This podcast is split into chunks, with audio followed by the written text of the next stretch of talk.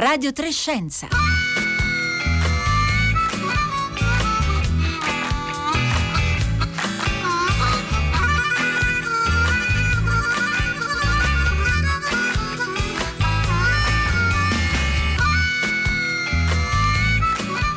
E benvenute, benvenuti a Radio Trescenza, un programma ideato da Rossella Panarese, lo sapete, al microfono Luca Tancredi Barone che vi saluta.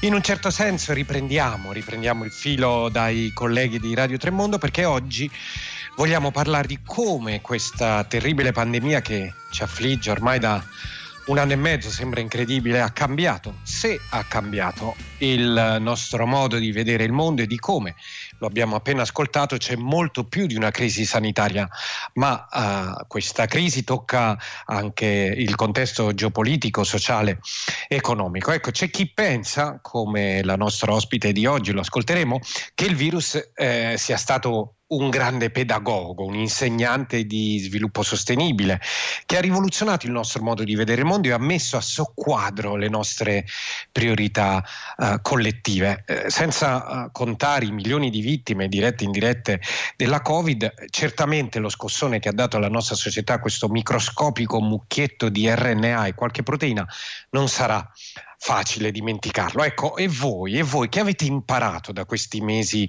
in compagnia forzosa di questo virus? Ditecelo, ditecelo al 335 56 34 296, ditecelo sui social, su Facebook, su Twitter, noi vi ascolteremo.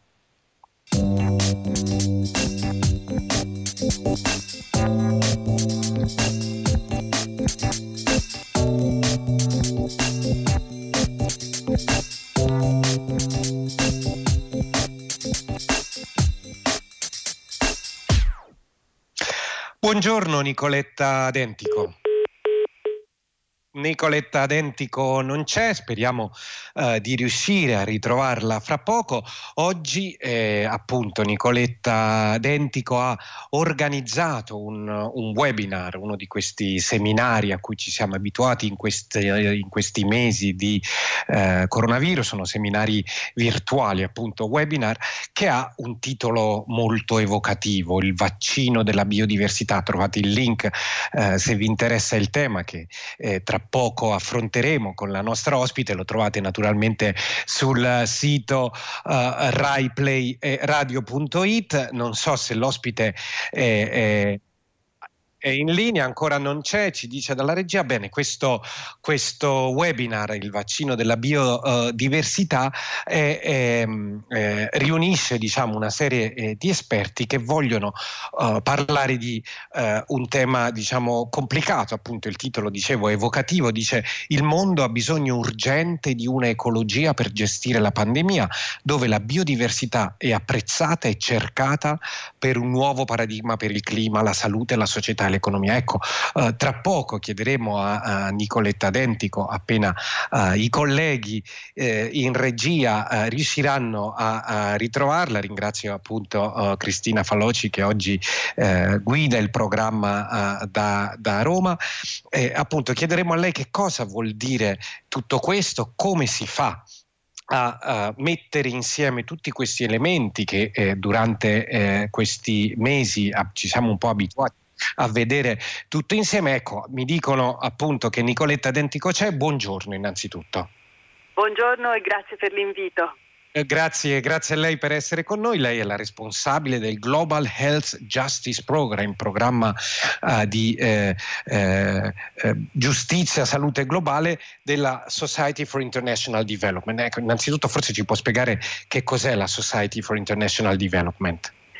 Society for International Development è un eh, consorzio internazionale nato eh, molti anni fa, nel 1957, per ragionare nord e sud del mondo sui temi appunto dello sviluppo, quali sono eh, le matrici dello sviluppo umano vere e, e, come questo sviluppo umano può essere costruito eh, globalmente dal basso, coinvolgendo tutte le comunità, i popoli e le persone interessate a, a questo esercizio. In, e quale migliore palestra?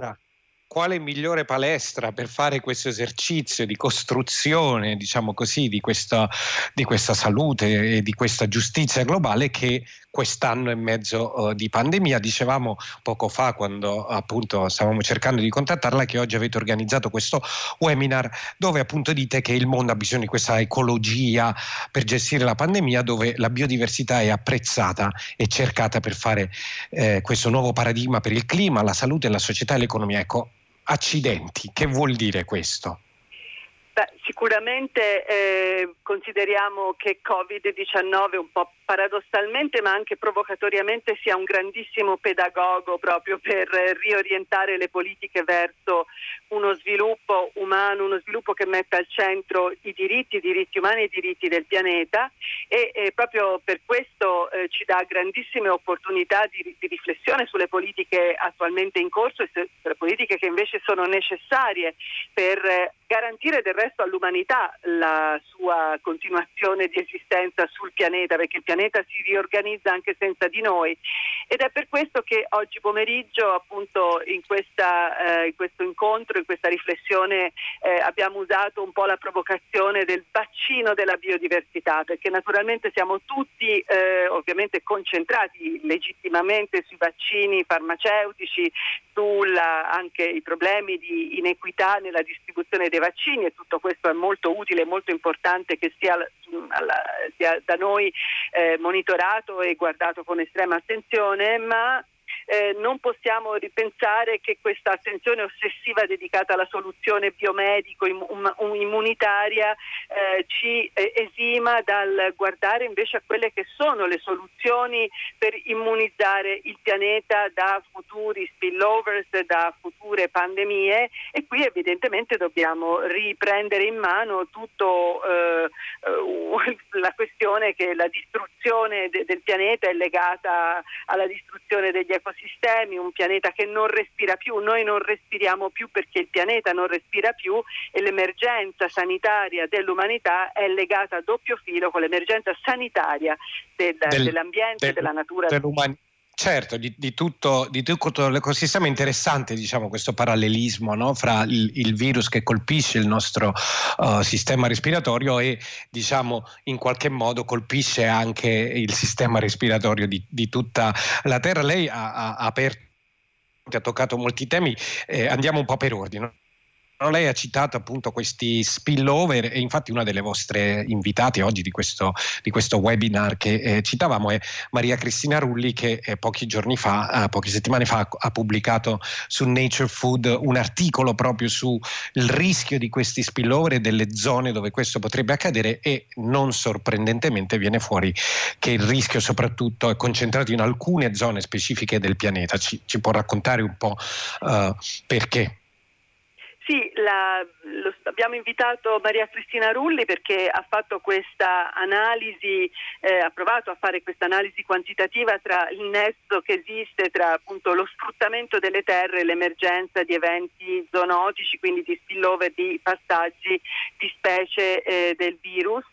E, e, ci sembra molto interessante, questo studio si è concentrato in Asia e eh, emerso, emerge in maniera piuttosto netta che la Cina, eh, proprio perché è diventata come dire, la, la sede della produzione globale, è maggiormente esposta allo sfruttamento del territorio, alla distruzione o alla frammentazione delle foreste e, e fra l'altro c'è un'invasione dell'attività antropocenica proprio nelle zone che sono più eh, densamente popolate da quei pipistrelli che sono abili nel contenere al loro interno una eh, quantità virale eh, gestendola positivamente, ma che si rompono evidentemente nel momento in cui si, eh, si spezza quell'equilibrio della, della, vita del pipistrello con, il, con, l'ecosistema, arriva la presenza umana sia nella forma di distruzione appunto della foresta, eh, distruzione eh, oppure semplicemente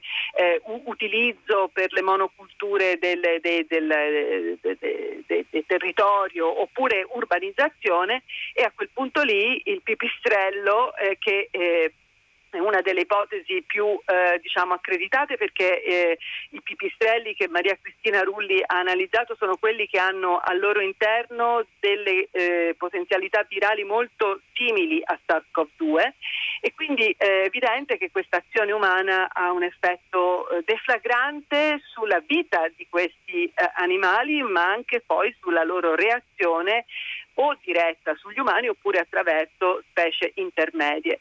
Quindi, certo, aumentando eh, un po' la, la, la, possibilità, la probabilità che eh, ci sia appunto questa zoonosi, questa trasmissione eh, del virus da, uh, da, appunto un animale ospite come per esempio il pipistrello, ma ce ne sono anche altri, all'umanità. Certo. Lei ha scritto uh, recentemente, insomma, per un numero monografico di questa rivista che si chiama Development, anche qui un, un, articolo evocativo con il titolo La pedagogia vitale del nuovo coronavirus. Lei appunto spiegava un po' questo concetto del, del virus come eh, pedagogo. Lei, eh, fra le molte cose interessanti che scriveva, diceva che questo virus ci ha costretto a fermarci e riflettere, ci ha costretti in qualche maniera a essere umili, no?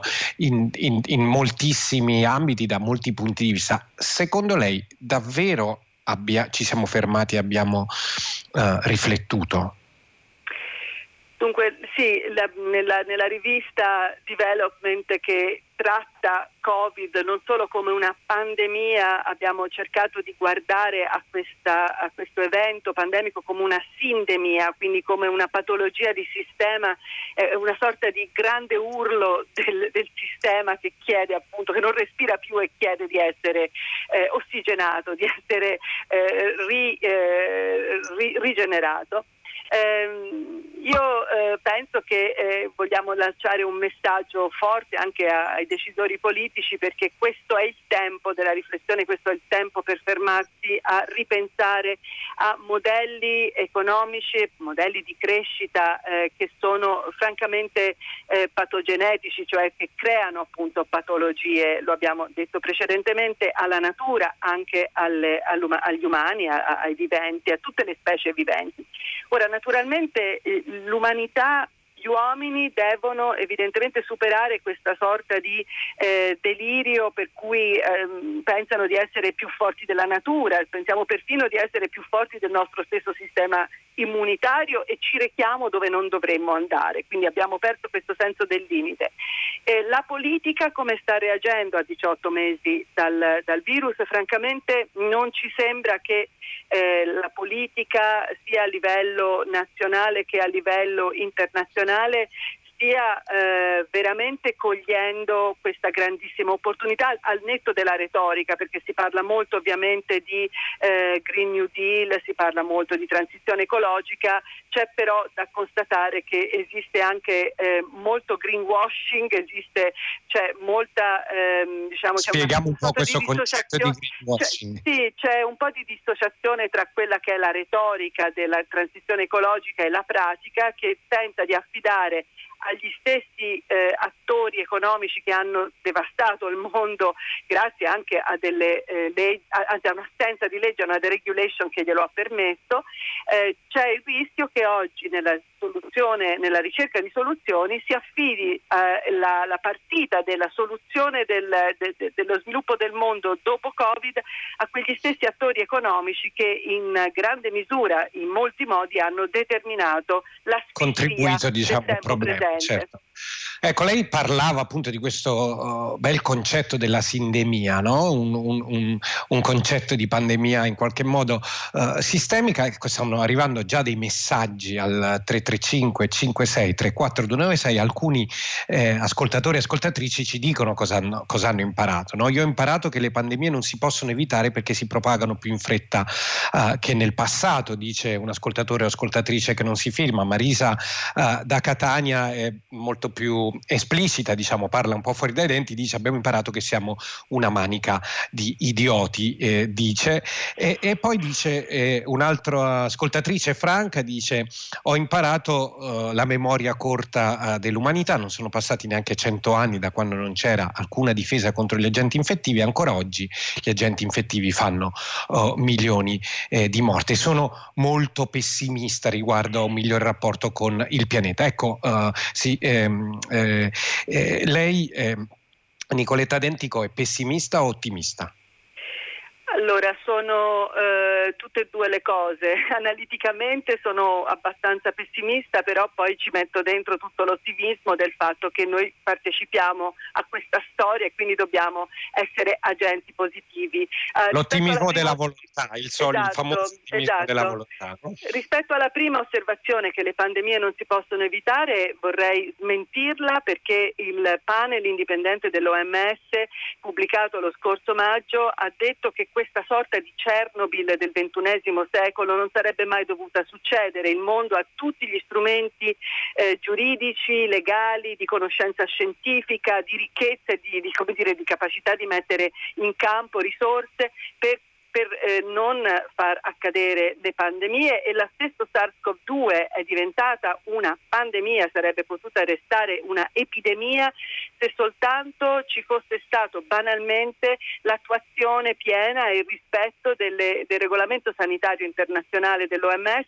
un trattato internazionale che dice cosa gli stati dovrebbero fare per evitare appunto il contagio. Invece molti stati, quasi tutta la comunità internazionale ha trascorso giugno eh, scusate, gennaio e febbraio dello scorso anno in un atteggiamento attendista quasi che eh, si immaginasse che il virus non potesse arrivare in tempo di certo. globalizzazione certo. da solo. Quindi le pandemie si possono evitare, ci sono molte lezioni da apprendere da Covid, siamo una manica di idioti e non, non, insomma, penso che effettivamente abbiamo tutti quanti una memoria corta e questo sicuramente stiamo tutti scalpitando per tornare alla vita di prima. Ecco, io penso che dobbiamo proprio dimenticarcela alla vita di prima perché la vita di prima era il problema.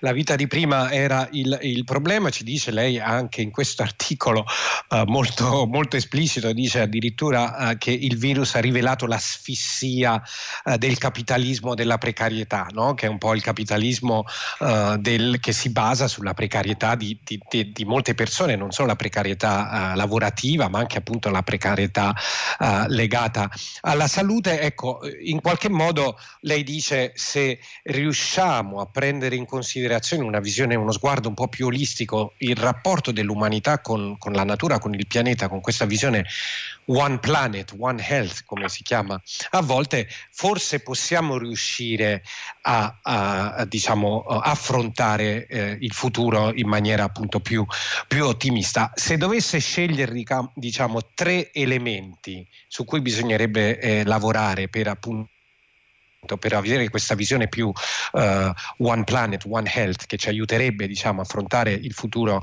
uh, uh, in maniera più ottimista e una futura situazione di crisi sanitaria, quali sarebbero?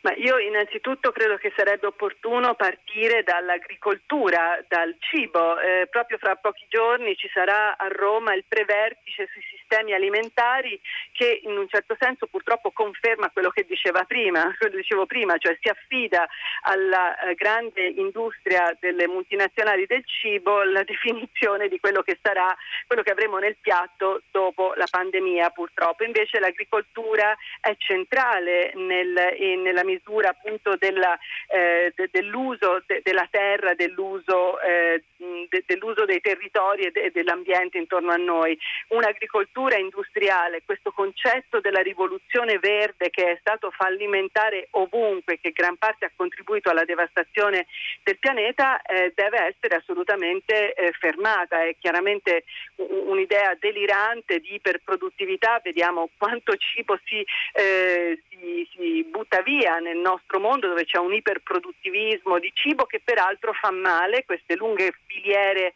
alimentari industrializzate di di, di cibo super processato, super, super confezionato che eh, fa male alla salute, sta producendo obesità da una parte e sottoalimentazione dall'altra. Quindi c'è bisogno di recuperare molto le filiere corte. Ne parleremo oggi. Stephen Healy dell'Università eh, australiana di, di, Western Sydney eh, University parlerà dei food commons, dei appunto eh, i beni comuni dei beni del cibo. Comuni, cioè. Esatto, dei beni comuni del cibo e dei food futures, dei futuri, dei futuri scenari del cibo attraverso quello che è successo durante Covid, quando la filiera corta è stata fondamentale per nutrire quelle persone che avevano perso il lavoro, che erano già in una situazione di fragilità sociale, che non riuscivano a eh, garantirsi quello che serve per mangiare tutti i giorni. Quindi il cibo e l'allevamento del, degli animali è fondamentale, ci metterei il discorso della finanza, evidentemente ci metterei poi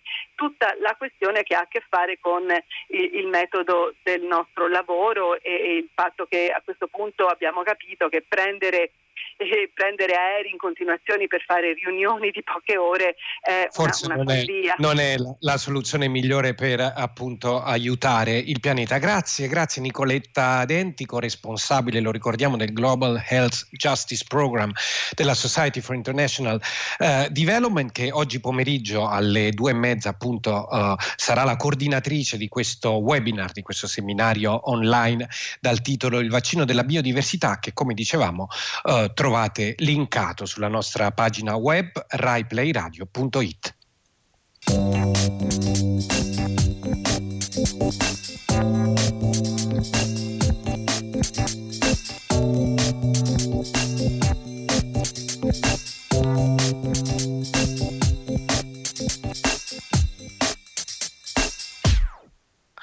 Per quest'ultima parte di Radio Trescenze di oggi passiamo dal macro al micro in qualche modo, no? dal, uh, dal, globale al locale perché eh, ci trasferiamo a Ustica dove eh, dal 23 al 25 luglio, cioè da venerdì a domenica, si svolgeranno gli Ustica Blue Days. Buongiorno Davide Bruno. Buongiorno, buongiorno a voi e grazie dell'ospitalità.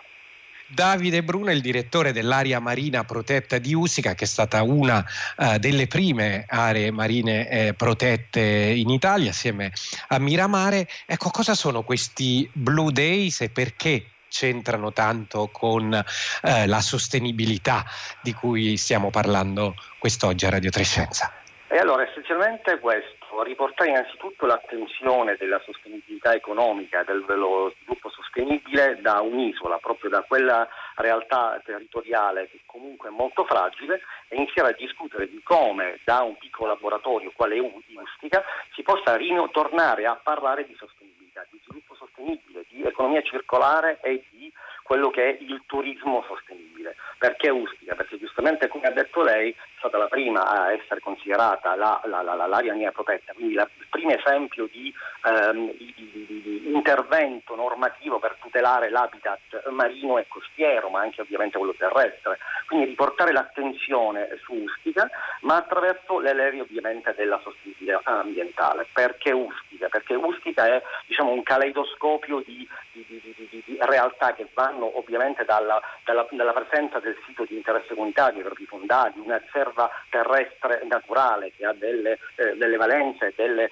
specie endemiche uniche nel suo genere, quindi caratterizzata da eh, tanta, tanta, sostenibilità ed è per questo che deve partire questo nuovo messaggio, il rispetto alla natura e il rispetto a quello che è il, una nuova narrazione. Eh, se fino ad oggi la, eh, l'economia della crescita è stata eh, quella fondamentale, quella che inizialmente si credeva possa portare al benessere del, del, dell'uomo, quindi io produco di più, io consumo di più e quindi sono felice e sono contento, la narrazione deve essere cambiata, bisogna parlare di un'economia del benessere, un'economia del benessere che passa dal benessere dell'ambiente, soltanto se l'ambiente è in armonia ed è tutelato e preservato si può arrivare al benessere dell'uomo e creare quei dispositivi che sono dall'economia circolare all'economia di, all'economia di prossimità che è l'unica a mio avviso eh, risposta alla protezione ambientale per il, per il, prossimo futuro. Davvero Ustica è un piccolo laboratorio, davvero ci sono delle buone prassi ecco, fa, ci faccia qualche esempio di alcune di queste buone pratiche che possono un po' uh, farci capire e, e soprattutto uh, credo che eh, lei, al contrario di quello che accade normalmente in questi casi, eh, non, uh, diciamo, non, inciterà i nostri ascoltatori e le ascoltatrici a venire in massa a Ustica, proprio perché voi eh, cercate un tipo di turismo diverso, no? Assolutamente, il turismo qui è un turismo lento, oggi nell'accezione molto di, di, marketing promozionale si parla di slow tourism, ma io mi diverto quando sento il turismo lento perché davvero qui il tempo è rallentato.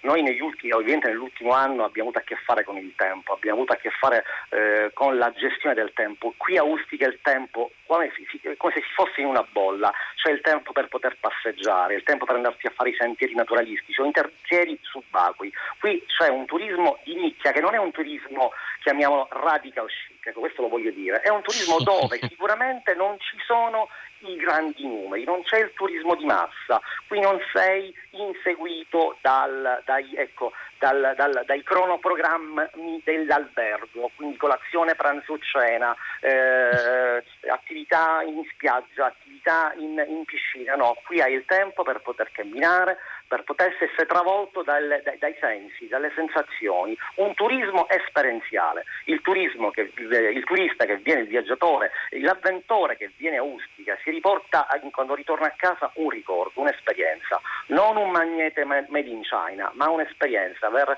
gustato i prodotti del territorio. Noi abbiamo delle produzioni agroalimentari di eccellenza, abbiamo, eh, abbiamo la, la, la, la, lenticchia tipica di Ustia che è un presidio slow food, abbiamo le fave, abbiamo lo zitto Pippo, abbiamo lo zafferano. Normalmente lo zafferano è considerato come una produzione abruzzese. Eh, I gourmet parlano di zafferano dell'Aquila. Io vi posso dire che a Ustica abbiamo da circa due anni la produzione di zafferano, ma non di meno. Il turismo sta qui è anche un turista sostenibile e accessibile. L'accessibilità è fondamentale, pur essendo... Ecco, anche anche nel mare, mi scusi se interrompo un po' questo racconto di, di, di tutti questi eh, cibi locali che naturalmente eh, sono molto interessanti, mi interessava forse eh, dare una pennellata sulla, uh, sulla, biodiversità in qualche modo che viene preservata, in particolare sulle posidonie che come sappiamo sono piante molto importanti eh, che proteggono le coste dalle erosioni marine, eh, eccetera. Avete preso anche delle iniziative rispetto rispetto a preservare diciamo, la biodiversità marina in un minuto perché poi eh, chiaro, dovremo chiudere. Allora, proprio per combattere quello, allora, noi sosteniamo ovviamente un turismo sostenibile, nella fattispecie sosteniamo un diportismo sostenibile. Per evitare che i diportisti, che noi accogliamo a braccia aperte, eh, possano creare attraverso la, la, la posa dell'ancore la cosiddetta aratura dei fondali e quindi a rischio ovviamente della distruzione della, del Poseidonieto, noi abbiamo installato dei campi boe, dei campi boe che consentono ai diportisti di potersi ormeggiare e evitare ovviamente la, la ratura dei fondali e quindi con lei la distruzione del Posidonieto. Sappiamo perfettamente che il Posidonieto è, diciamo che, diciamo, è un, un, un, un, elemento che va ad assorbire il CO2, fondamentale ovviamente per i nostri habitat e questo è il primo intervento infrastrutturale che l'isola marina, la radio protetta isola di Ustica ha fatto nei confronti, è chiaro, del nostro habitat e dei nostri fondali. Questo come strumento fondamentale per preservare proprio i nostri fondali. Certo, e, e naturalmente avete anche una, diciamo, un accordo con i vostri pescatori.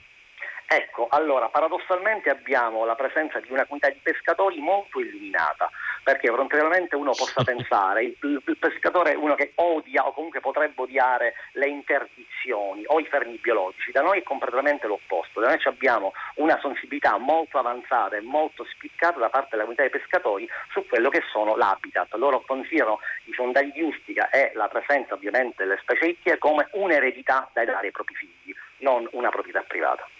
Questo ecco, quindi grazie, grazie Davide Bruno. Grazie che a voi dell'ospitalità. È il direttore dell'area marina protetta di Ustica, un, un'isola che eh, abbiamo sentito ma ama molto. Ricordiamo gli Ustica Blue Days che inizieranno appunto il 23 eh, dopodomani e, e dureranno eh, fino a domenica. Molte ascoltatrici, molti ascoltatori ci chiedono dove ascoltare il webinar eh, eh, di cui parlavamo all'inizio con Nicoletta Dentico sul nostro sito web raiplayradio.it, la pagina di Radio Trescenza. Troverete il link eh, eh, se eh, vi interessa, a me non resta che ringraziare come sempre eh, Cristina Falocin Legia, alla uh, console Roma Gina uh, Collauto, in redazione Francesca Boninconti e Paolo Conte da Luca Tancredi Barone. Una buona giornata a tutti.